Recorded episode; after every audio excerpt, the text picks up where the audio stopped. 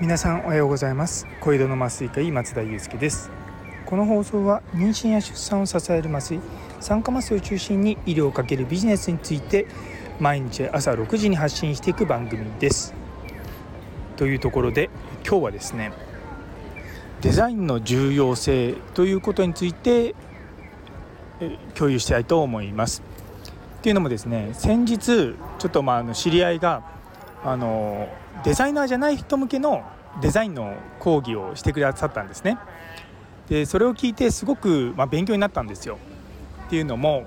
あやっぱりこう書式とかもそうですし色合いとかもそうですし何よりこう文字と文字の間とかそういったのをすごくこう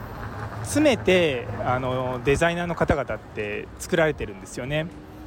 でやっぱり自分たちもた身近なことで、まあ、例えば飲み会とかの、まあ、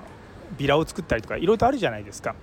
でそういったものの時にやっぱちゃんとしっかりした作りのものとそうじゃないものってもう見るとすごく分かっちゃうんですよね。で別にそそのね院内の飲み会だったら別にねただ単に情報を知らせるだけだからいいんですけども今だとやっぱりこうツイッターとかの広告とかを、まあ、個人がまあいろんな宣伝とかするようになってきたじゃないですか。でやっぱそういったのをこう学んでしまうと結構あの企業さんとかが作るその何ていうか講演会とかのビラとかの出来というのをすごく見てしまうんですよね。でもちろんちゃんとしてる、ね、あのちゃんとまあ業者さんに頼んでやってるものもあるだろうし、まあ、中にはねもちろん予算のこともあるので毎回毎回そんなの作れませんって言って、まあ、多分自前でやってるのかなって思うのもあったりとかでもやっぱりこういろいろとなんかいいデザインのものを見ていくとそういったのの違いってすごくこう目に見えて分かっちゃうんですよね。いやだからまあ、ほとんどのところはねそういったのって、まあ、別にいいじゃないその内容さえ分かればって思うかもしれないんですけどもやっぱりこうデザインの違いってやっぱりこう目を引くかどうかとかそういったところに出てくるんですよ。でさらにこうデザイナーの人とお話をさせていただくと結構言われるのはコンセプト何なのとかあのあとはこうイメージカラーなんですかとかそう何て言うかこう単なる表面的なものじゃなくてその内にあるものっていうものを結構聞かれるんですよね。でそういったものを考えた上で作られているデザインっていうのはやっぱりこう引きつけられるようなものがあるんですよね。例えばあのユニクロのデザインとか多分皆さん見ると分かると思うんですけどあの四角い赤い四角のところにユニクロって書いてあるんですけどもあれもすごくさまざ、まな洗練されたものの中であれになったわけですよね。もちろんフォントもそうですし色もそうだしあの赤っていうのも単なる赤じゃなくて少し深い赤なわけですよ。